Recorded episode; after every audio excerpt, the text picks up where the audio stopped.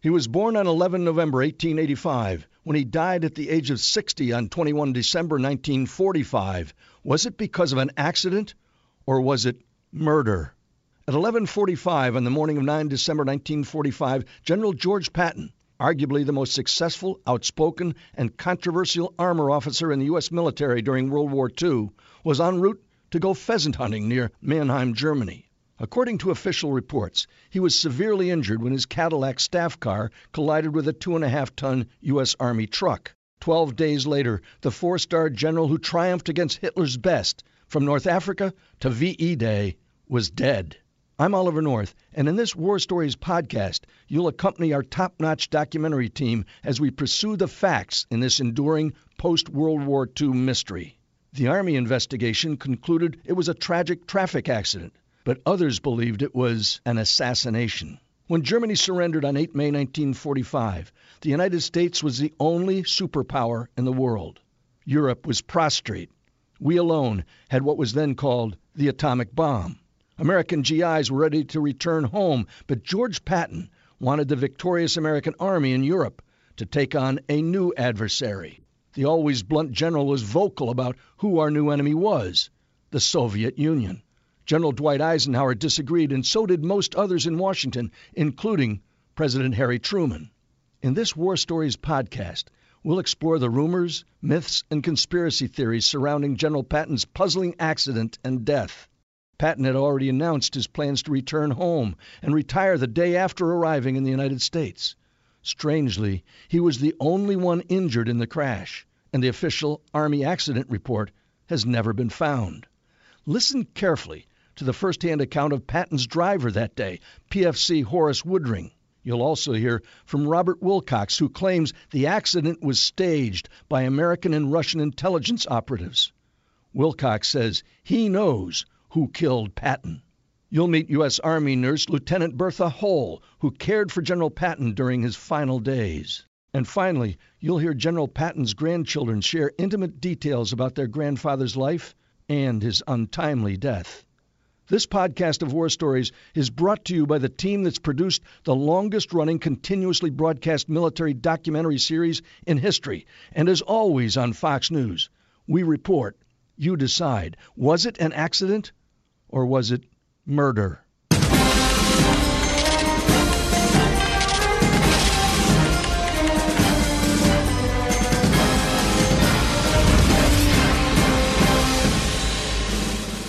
Welcome to this edition of War Stories Investigates. We're at the Patton Museum of Cavalry and Armor at Fort Knox, Kentucky, surrounded by what made George Smith Patton famous tanks and armored vehicles. George Patton started out as a cavalryman. Ironically, he was the first to employ motorized warfare in the U.S. Army, thus making the horse obsolete. Patton was always colorful, outspoken, and his life was full of controversy, rumors, and myths. Hitler's generals feared him.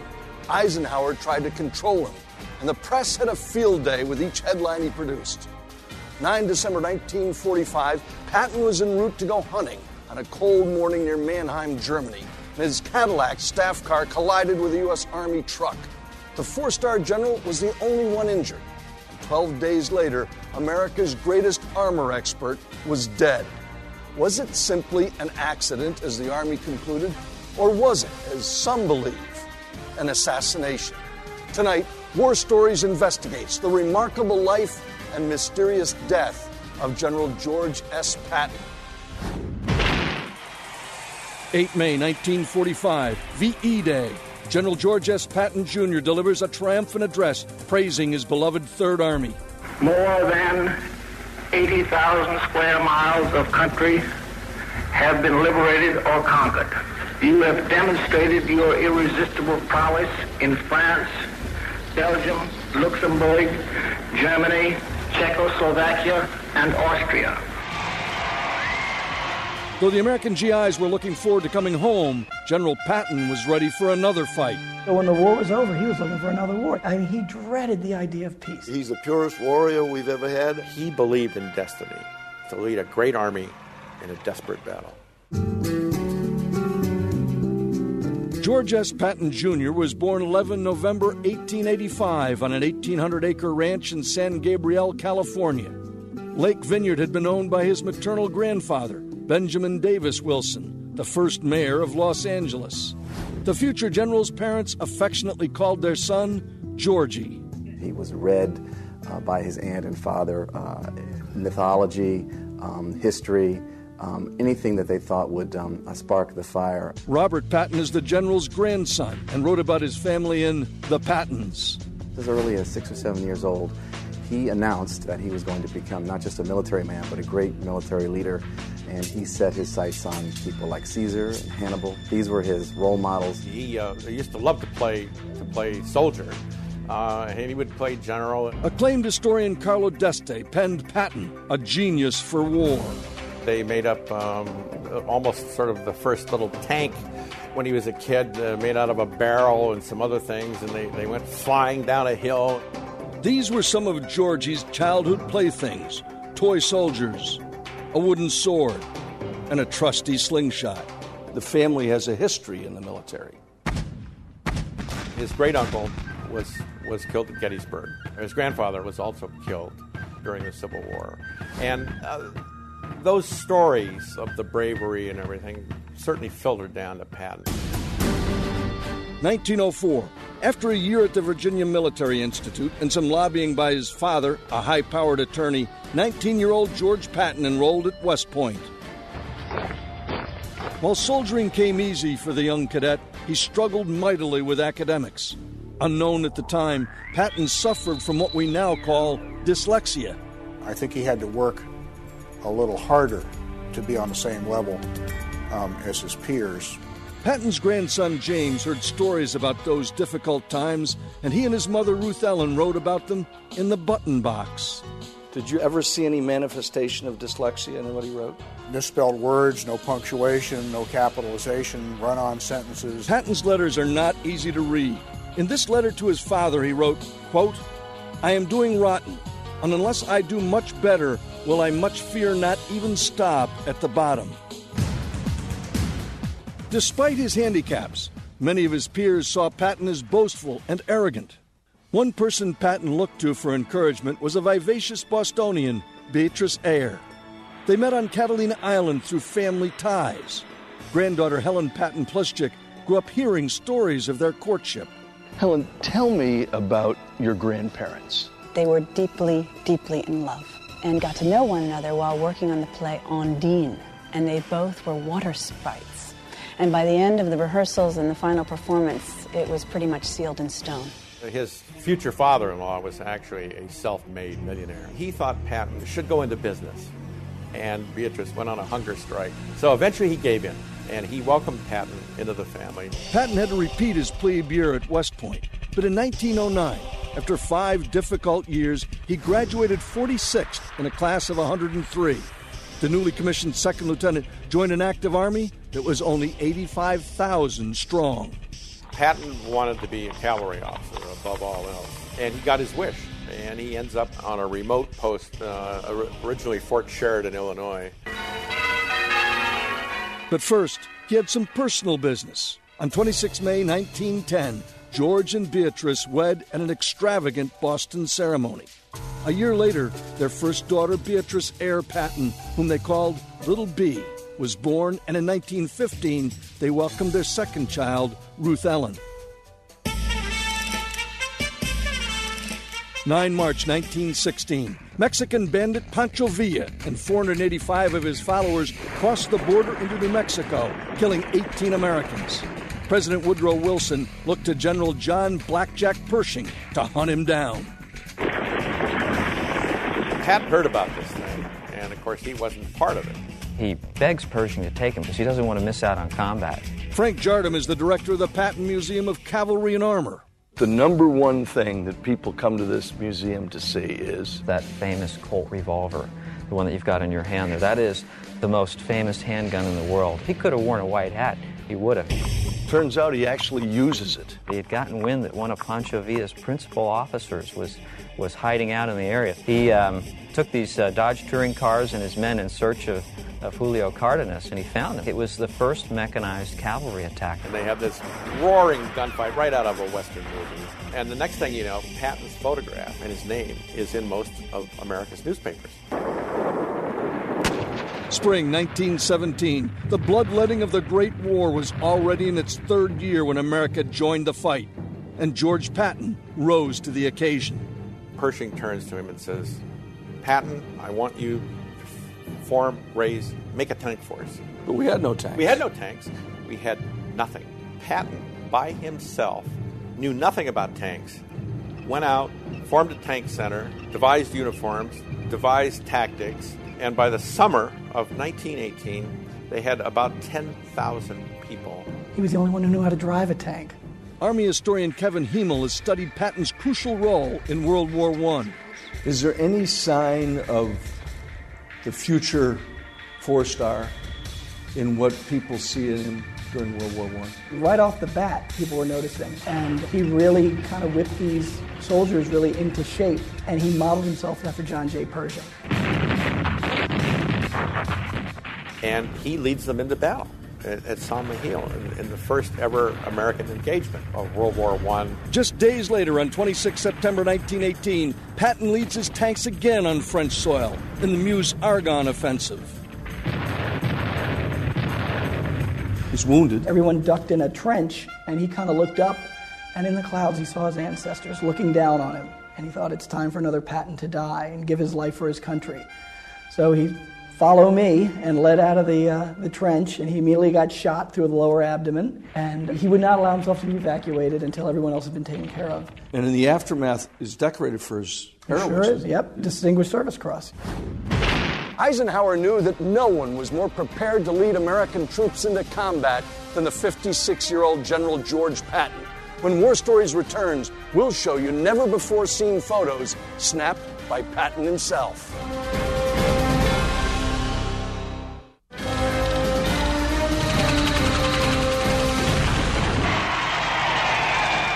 11 November 1918, the war to end all wars is finally over. It was also George Patton's 33rd birthday. Despite a happy marriage and family, he wasn't celebrating. The war suddenly ends, and Patton uh, is lost and goes through a period of depression. By the following spring, the World War I hero was posted to Fort Meade, Maryland. There, he met a 30 year old major by the name of Dwight D. Eisenhower. They would sit up at night talking about tank warfare. They became very, very close friends. Patton would do anything to get the Army to buy tanks, including using his wife Beatrice as a passenger, seen here in these rare home movies. My grandfather asked my grandmother to get in the tank to show the, the assembled pachyderms how a woman could do it. As America entered the roaring 20s, the nation was living high, but the Army suffered drastic cutbacks. The defense budget for Patton's tanks, just $500. In the aftermath of World War I, the tank battalions of which he had been a part are no more disbanded. That's right. The real heartbreak for him was he knew that he would have to leave tanks and go back into the cavalry. By Christmas of 1923, the Pattons were stationed at Fort Leavenworth, Kansas. They received a Yuletide blessing. George S. Patton IV was born. I think my father might have even been an accident. Of course, he was very proud to eventually have a boy. For the next decade, the Pattons bounced from post to post. With no war in sight, he occupied his time with other pursuits. Patton was more than just a soldier, he was an Olympic athlete. Participated in the 1912 modern pentathlon. He was the Army's first master of the sword. He's an accomplished polo player. In fact, he brought a number of ponies to his first base, had more horses than his commanding officer.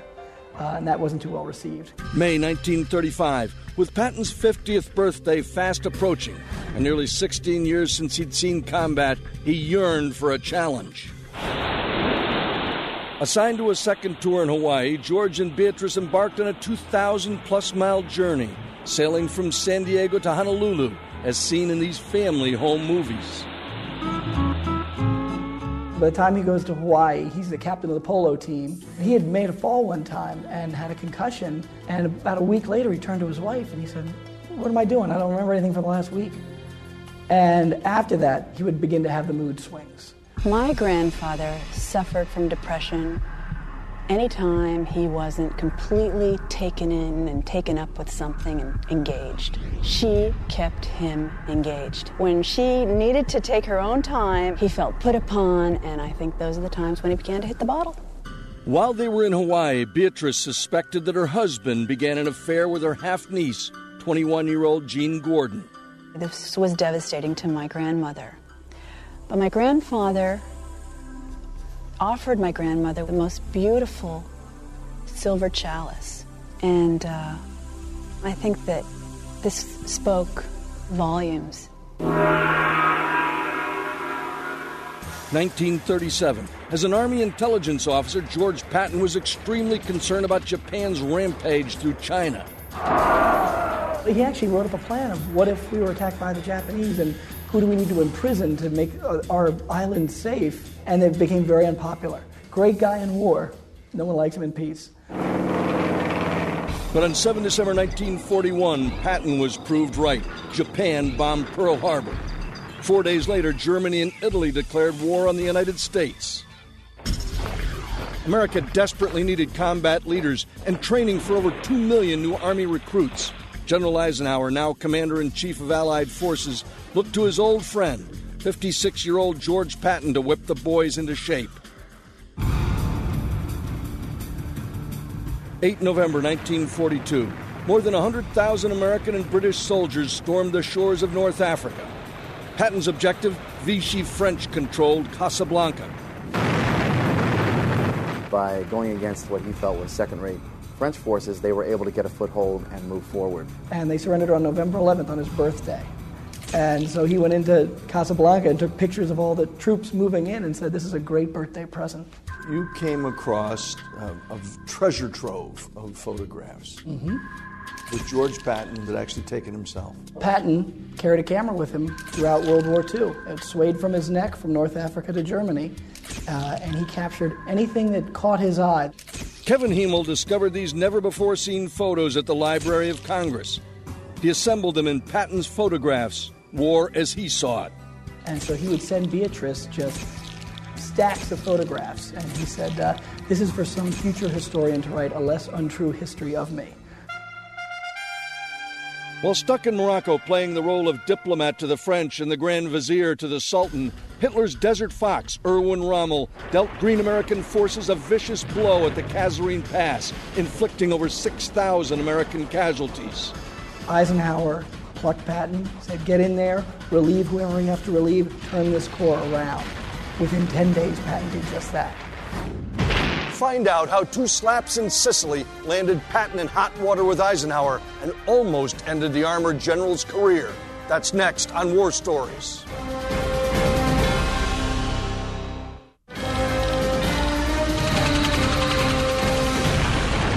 Reeling from the defeat at the Kasserine Pass, General Eisenhower replaced Lloyd Fredendall.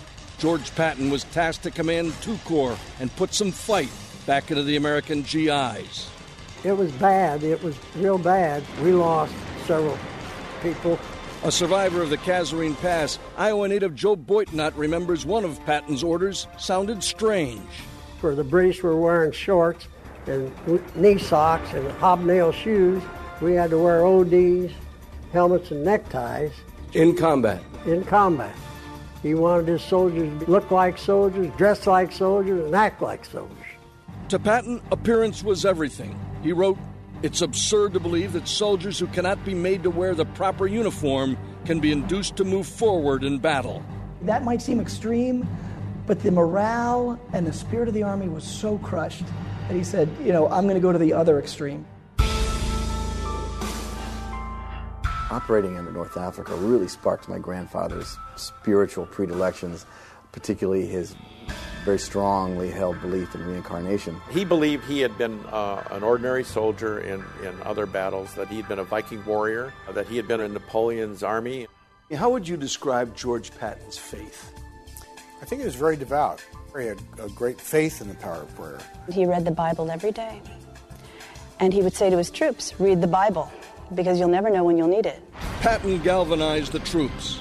On 23 March 1943, in the barren valley of El Guettar, he told his commanders, Gentlemen, tomorrow we attack. If we're not victorious, let no man come back alive. And they fought exceptionally well at El Guettar. It was the first time that we had shown that we could really fight. And this was Patton's doing. After reinvigorating two corps, Lieutenant General Patton was sent to take command of the 7th Army for the next Allied invasion, Sicily. 10 July 1943, 80,000 Allied troops land on the beaches of Sicily. From the start, Patton clashed with a pompous British commander, General Bernard Montgomery. Legend has it that Montgomery hatched his battle plan, giving prominence to British forces in a bathroom in Algiers with Eisenhower's chief of staff, Major General Walter Bedell Smith. When it began, his job was to guard Montgomery's flank. Well, Patton, infuriated by this, took it as a personal insult. So he began his own drive. Does Patton ever say, we've got to beat the British to Messina? Oh, he did, yes. And he was obsessed with the idea of, of getting to Messina first. His 7th Army covered twice as much ground as Montgomery's 8th. It was like a modern day cavalry charge, with Patton near the front, constantly urging his men to go faster. This is a guy who knows that his presence is important and he's up front. By 17 August, Patton's 7th Army had advanced 60 miles to capture Messina. But in his haste to beat Monty, fatigue and his emotions got the best of him. In early August, he was going to field hospitals to pin on uh, Purple Hearts to just hold their hand. And it tore him up to see these men bleeding and dying. And he saw two men that he believed were cowards. And he slapped both of them before these, this horrified medical staff. Eisenhower told the press, We're going to cover this in house, leave it alone. This guy's important to the war effort. And the press agreed. But three months later, muckraking journalist Drew Pearson leaked the story, and it made headlines. Congress howled for Patton's resignation. Eisenhower had to make one of the most crucial personnel decisions that he ever made in his life. He ordered him to apologize to the two soldiers. He did. Yes. And the doctors. Correct. And Patton voluntarily apologized to the troops. Eisenhower didn't order that part. This is a photo of Patton apologizing to the 1st Infantry Division on 27 August 1943. But the two slapping incidents nearly cost him his career. Hitler launches a massive counterattack in the Ardennes. Against all odds, Patton's Third Army breaks through to Bastogne. That's next on War Stories.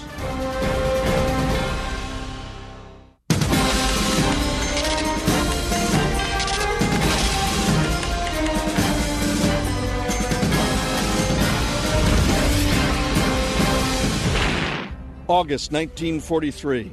In the wake of the slapping incidents, Patton was in the doghouse.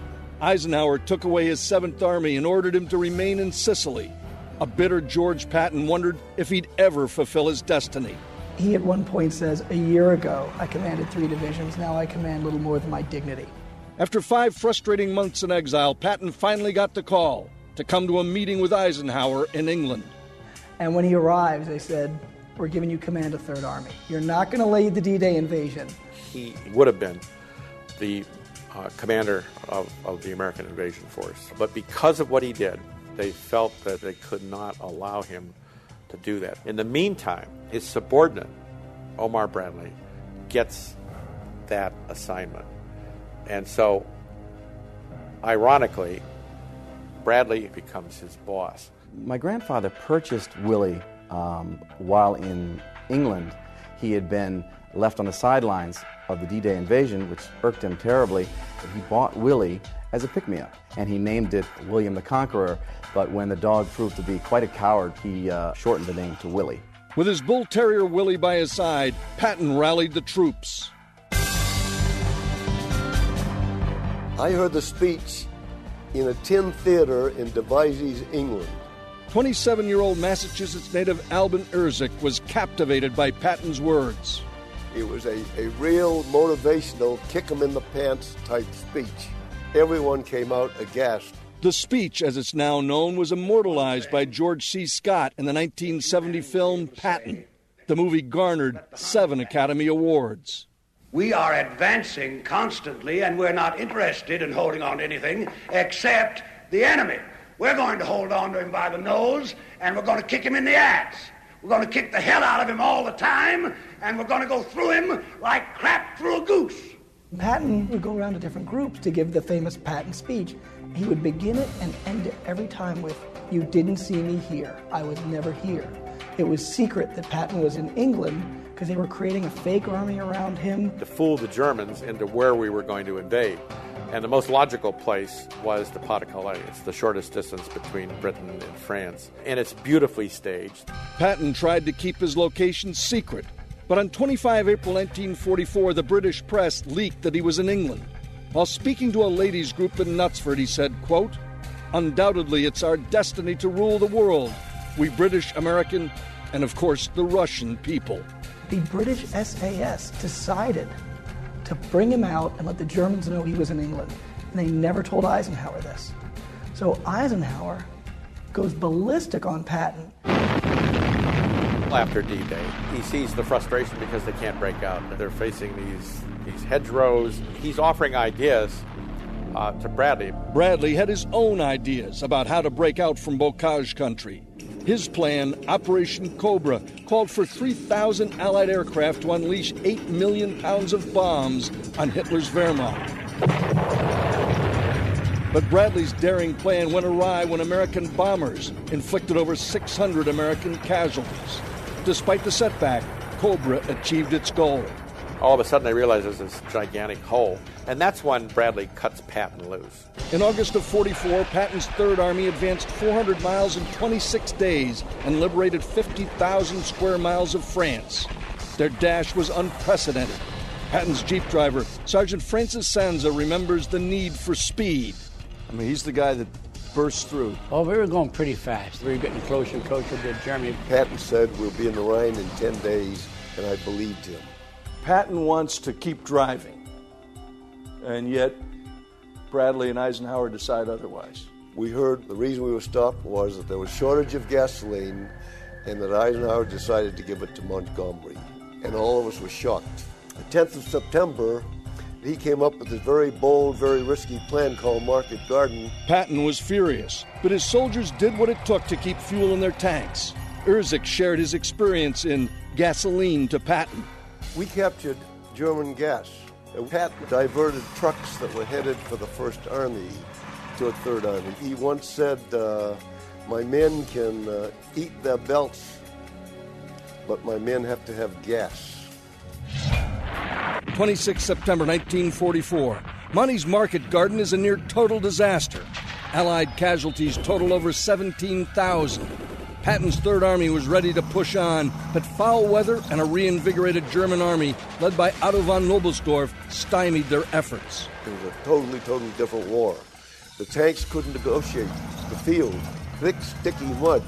Patton trying to take the fortress of Metz. It was probably the worst setbacks that he had during the entire war. And the casualties just piled up. And then Patton turns his worst hour into his finest hour. 16 December 1944. A quarter of a million desperate German soldiers burst through the Ardennes forest, encircling American units. The Battle of the Bulge had begun. Three days later, in a cold army barracks in Verdun, Ike asked his commanders for help. And no one really came with a plan. Bradley shows up, he has no idea what he wants to do. Patton had three different plans worked out before he even left to go to the meeting. Eisenhower said, okay, who can relieve Bastogne? And, and Patton said, I can. He said, well, when can you get moving? And he goes, December 22nd, three days. And Eisenhower says, no, you can't. And he convinces Eisenhower to let him do this. He said, I can get Third Corps moving in three days. First, Patton needed to motivate his troops. Albin Irzyk, then a major, remembers meeting old blood and guts. I saw a jeep at a uh, tremendous rate of speed approach me and a, there was a figure standing holding on the windshield. And the figure had a lacquered helmet, three stars, three stars on the collar, three stars on the shoulder, three stars on a swagger stick. Well, I saluted Patton, and he had uh, crooked teeth and a crooked smile, and he went from group to group. Wisecrack, slap on the back, a word of appreciation. But in 30 minutes, he mesmerized that group. The other generals in the high command didn't believe he could do it. Turned an army around 90 degrees uh, within three days and was on the attack. My tank led the way. The roads were slippery, bitter cold, snow on the ground. That winter of 44 45 was the worst in 50 years. It was frozen hell. 22 December. After traveling nearly 100 miles under cover of darkness and over treacherous roads, a victorious Patton and his Third Army reached Bastogne. I sent a task force into Bastogne. We relieved the uh, 101st on the 26th. Probably the finest performance of, of any American military commander in World War II. It was an amazing, amazing feat. But only a year later, Patton would die under mysterious circumstances. War Stories returns to the scene of the accident, or was it a crime that resulted in George Patton's untimely death? That's next on War Stories.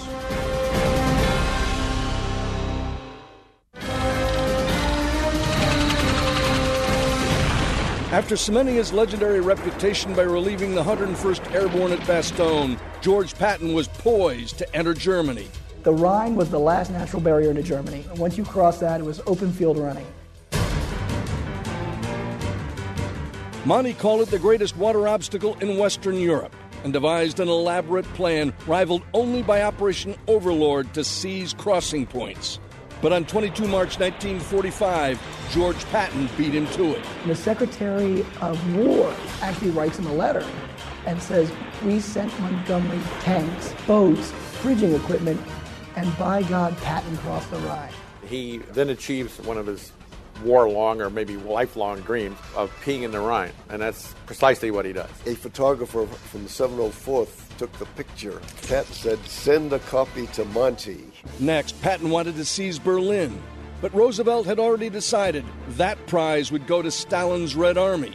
When uh, Bradley called him on the radio and told him that Ike said he's going to cut off your food, your gas, all your supplies, that's when he had a couple little tears in his eyes.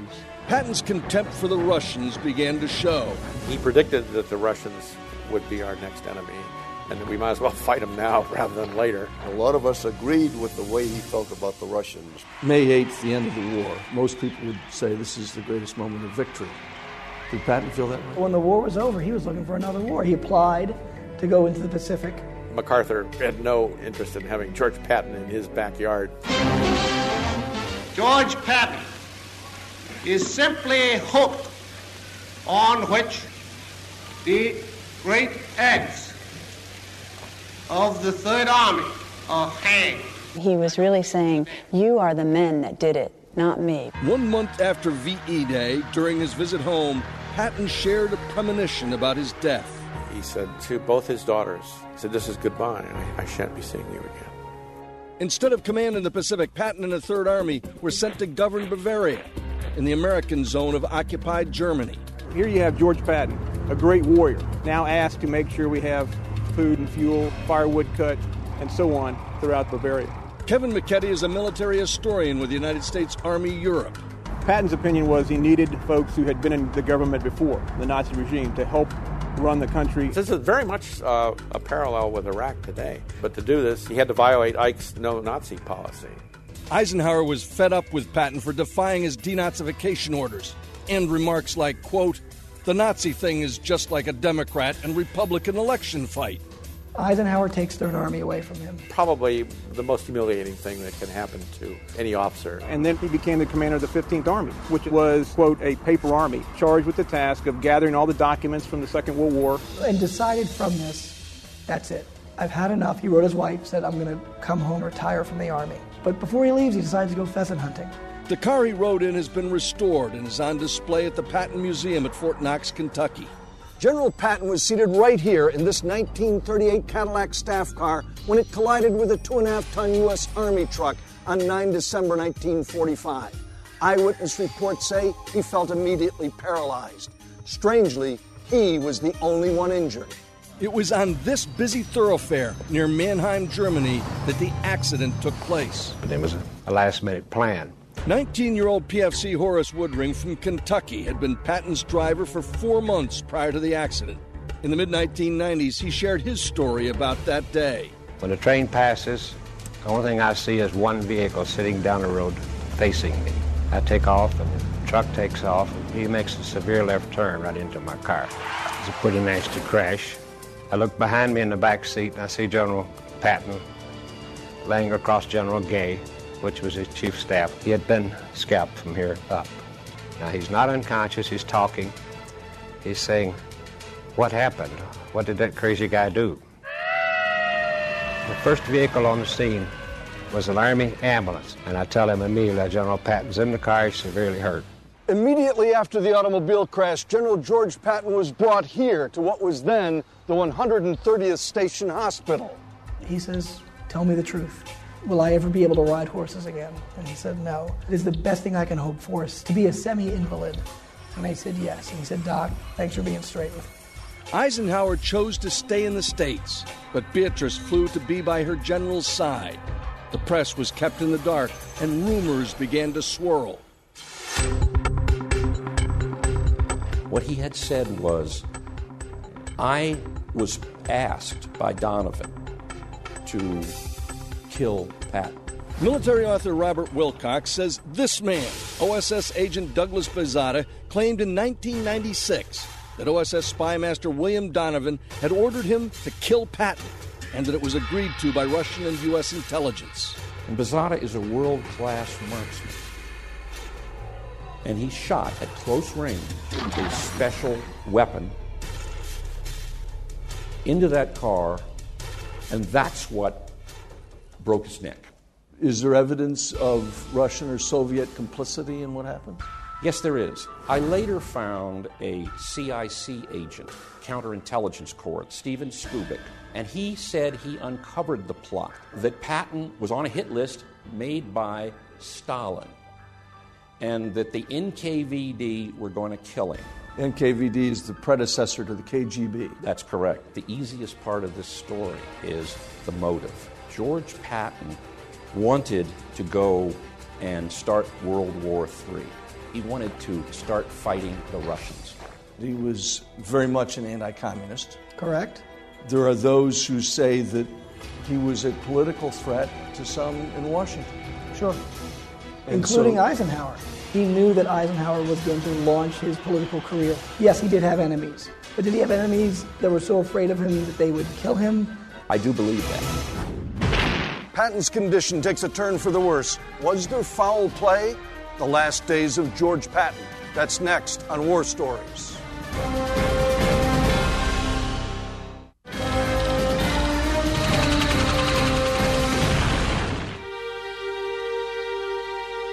Patton's worst fears were realized. He was paralyzed from the neck down. War Stories tracked down Lieutenant Bertha Hohle, Patton's nurse at the Heidelberg Army Hospital. He said to me once, he said, Why can't I feel my hands? That's really hard to tell somebody. Look at that, you can't use your arms. The 24 year old nurse from Minnesota remembers the seemingly cruel devices used to keep Patton's spine in traction. They're big spikes put in your skull, uh, each side of your head, and attached to a pulley, and goes over the bed. His wife came over, read poetry a lot to him. On 20 December 1945, Patton took a turn for the worse, and the next day, the 60 year old general was dead. The official cause of death? Pulmonary edema and congestive heart failure. On 23 December, his funeral service was held here at the Christ Church in Heidelberg. It was decided that he should lie with his soldiers in Luxembourg because that's where he would have wanted to be. Before he died, Patton told Beatrice he didn't want Eisenhower or Bedell Smith to attend his funeral. As news of the general's death spread, so did the mystery surrounding it. Jamie, what did you hear about the possibility that your grandfather had been assassinated? My grandmother had hired several private detectives to investigate it, and they didn't find anything to substantiate the rumor. Conspiracy theories, the most outrageous one came from a mysterious colonel who had been a spy for the Russians, had some information for me. A nurse or a medical aide had been instructed to open the windows of Grandpa's room so that he would contract pneumonia. A classic way that the NKVD used to hit people They would give them things, they were untraceable, and make you have a heart attack. Is there any indication to substantiate the allegation? There was a doctor who said, let's have an autopsy. And he says, Mrs. Patton said no. And so it never was done. You could exhume his body and, and see the whole Patton death needs to be re examined. We first of all have to have the on scene reports, and I believe they have been purged. Our War Stories investigation confirms that these are the only documents remaining regarding the car crash that led to General Patton's death. The accident report is not here. Let's face it, uh, an accident report involving General Patton could have disappeared in any number of ways. Carlos, some have claimed that George Patton was the victim of an assassination, a murder. Absolute rubbish. I have recorded 19 separate incidents where he would have been killed. It's an irony. He wanted to die a warrior, and instead, he died the victim of a stupid, senseless, ordinary traffic accident. I have the OSS and the NKVD connection. They set up this accident. Decades after his death, General George Patton's life inspires world champion pitcher Curt Schilling. That's next on War Stories.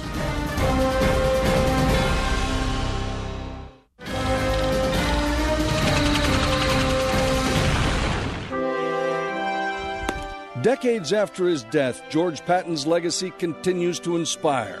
From World Series champion pitcher Curt Schilling, General Patton was, was destined to be somebody great, somebody epic. He understood that at the end of the game, the only thing mattered was to be the winner.